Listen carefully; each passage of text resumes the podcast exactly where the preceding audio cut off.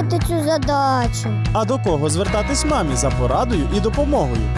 Складемо разом мозаїку батьківства.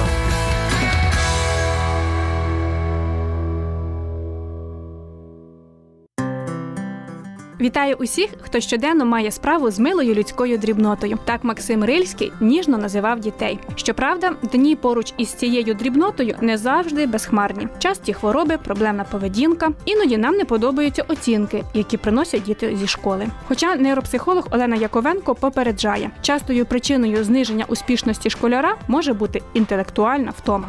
А Если мы говорим о освоении, например, школьных навыков и адаптации ребенка в школе, то наиболее тяжелыми приходятся первые классы, то есть начальная школа. А, Ребенок в первом классе переживает определенный кризис. Особенно тяжелыми являются ноябрь и декабрь. Проблема особливо стосується першокласника. У перші дні, іноді тижні, він переживає неабияку радість і гордість від того, що отримав новий статус у суспільстві. Однак ейфорія швидко минає. Це пояснюється ще й тим, що раніше, перебуваючи удома або відвідуючи садочок, дитина знаходилася у знайомому і комфортному для неї середовищі Родители создают с ребенком более интимные отношения. Почему? Потому что они сопровождают его в еде, э, в э, самообслуживании, например, в посещении туалета и так далее.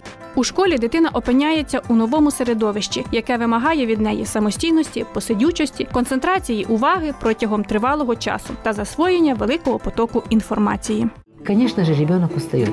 И уже где-то в ноябре месяце мы констатируем факт интеллектуального утомления. Как это проявляется? Ребенок на уроках сидит сонный. Он очень часто приходит домой и хочет днем отдохнуть. То, что не бывало раньше вообще. То есть он просит, мама, можно прилечь, можно я посплю. Он не высыпается, не хочет делать уроки, не хочет уже ходить в школу. И даже тот ребенок, который очень рвался и хотел учиться, вот это состояние апатии, плаксивость, которая появляется, это первые признаки интеллектуального переутомления. Наступний кризовий період у житті школяра перехід від початкової до середньої ланки навчання. Він триває протягом усього п'ятого класу. Ребенок приходит в пятый класс, появляется много новых учителей, плюс очень много а, новых предметов. А, Соответственно, нужно адаптироваться не только к новым педагогам и к новым личностям, по сути дела, а еще и к э, новым процессам. Это влечет за собой определенные нагрузки. И здесь тоже очень ярко проявляется интеллектуальное переутомление. Но оно по-другому выражается. Если маленький ребенок, первоклашечка, в ноябре в декабре месяце просто сваливается в кроватку, или он начинает часто простуживаться, или он, э, появляется плаксивость такая вот какая-то, то в пятом э, классе, а уже дальше, если не усмотрели вовремя родители, в шестом классе ребенок становится агрессивным. Тут еще и совпадает с кризисом определенным, но в первую очередь, когда мне говорят, например, что ребенок стал в школе агрессивным, даже если это четвертый класс или третий класс, в первую очередь нужно просмотреть факт интеллектуального переутомления. Дети не вполне понимают, как это объяснить. Он становится раздражительным, он становится и агрессивным, и проявляет самоагрессию. Он может злиться, что у него что-то не получается, он может бить себя по голове или биться головой об стол, он может ломать какие-то, например, там, карандаши и так далее. Якщо батьки та педагоги вдаються до строгих дисциплінарних методів, не врахувавши інші симптоми інтелектуальної втоми, можна досягти зворотного результату і посилення проблеми. В первую очередь нужно посмотреть на усвояемость а, учебного материала.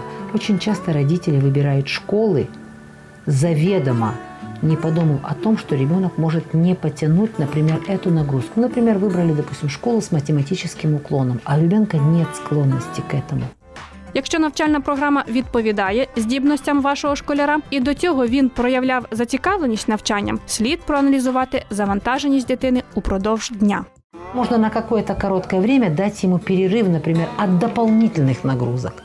Например, ребенок еще ходит туда, на такую студию, на такую студию, на такую студию. Снимите немножечко, сделайте перерыв. Может быть, даже не уходите с этой студии, но возьмите перерыв, например, на месяц, на два, и вы увидите, насколько ребенок быстро окрепнет. И нельзя забывать родителям о количестве времени, проведенного возле компьютера и возле телевизора. То, что очень сильно переутомляет ребенка, в том числе и на интеллектуальном уровне.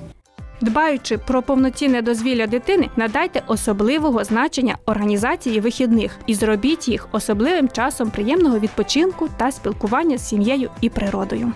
В силу программ наших достаточно сложных, наши дети практически все выходные сидят за уроками. Это категорически э, запрещено. То есть нужно так спланировать нагрузку в течение недели, чтобы, например, ребенок в выходной день мог лучше раньше встать. Пусть он не будет валяться до 11, до полдвенадцатого в кровати, даже если это средний школьник. А в 8 часов встал и уже в 9 полдесятого сел за уроки, чтобы он мог поработать до часу, до двух, а потом обязательно выйти погулять достаточное количество времени с семьей или на природу, или просто выйти погулять, но не сидеть за компьютером. Помітивши ознаки інтелектуальної перевтоми у дитини, перегляньте її графік занять, харчування, відпочинок та сон. Упевніться, що вони відповідають віковим нормам та внесіть необхідні корективи. Інакше старання дитини можуть мати зворотний ефект, наголошує Олена Яковенко. От хронической интеллектуальной перегрузки а, будет нарушение школьных навыков. Сейчас это очень серьезная проблема. Нарушение школьных навыков – это такой как бы собирательный диагноз, собирательный. То есть Сюда может, могут войти категории детей, у которых была значительная задержка развития речи в раннем детстве. Сюда могут войти дети, которые, например, э, были заброшены на, э, в начальной школе родителями, то есть начал учиться, ну и пускай учится сам. А у него где получалось, где не получалось, где он понимал, где-то он не понимал. Родители требовали только хороших оценок, не помогали ребенку. Э, появилась апатия к учебе, нежелание учиться, отсутствие мотивации. Соответственно, все это постепенно приводит к нарушению школьных навыков. А именно, каким образом? То есть у ребенка просто не получаются какие-то предметы, он не усваивает, у него низкая концентрация внимания, у него расползается почерк, у него расползается грамотность, он не в состоянии решить элементарных задач. То есть идет как бы обратный процесс.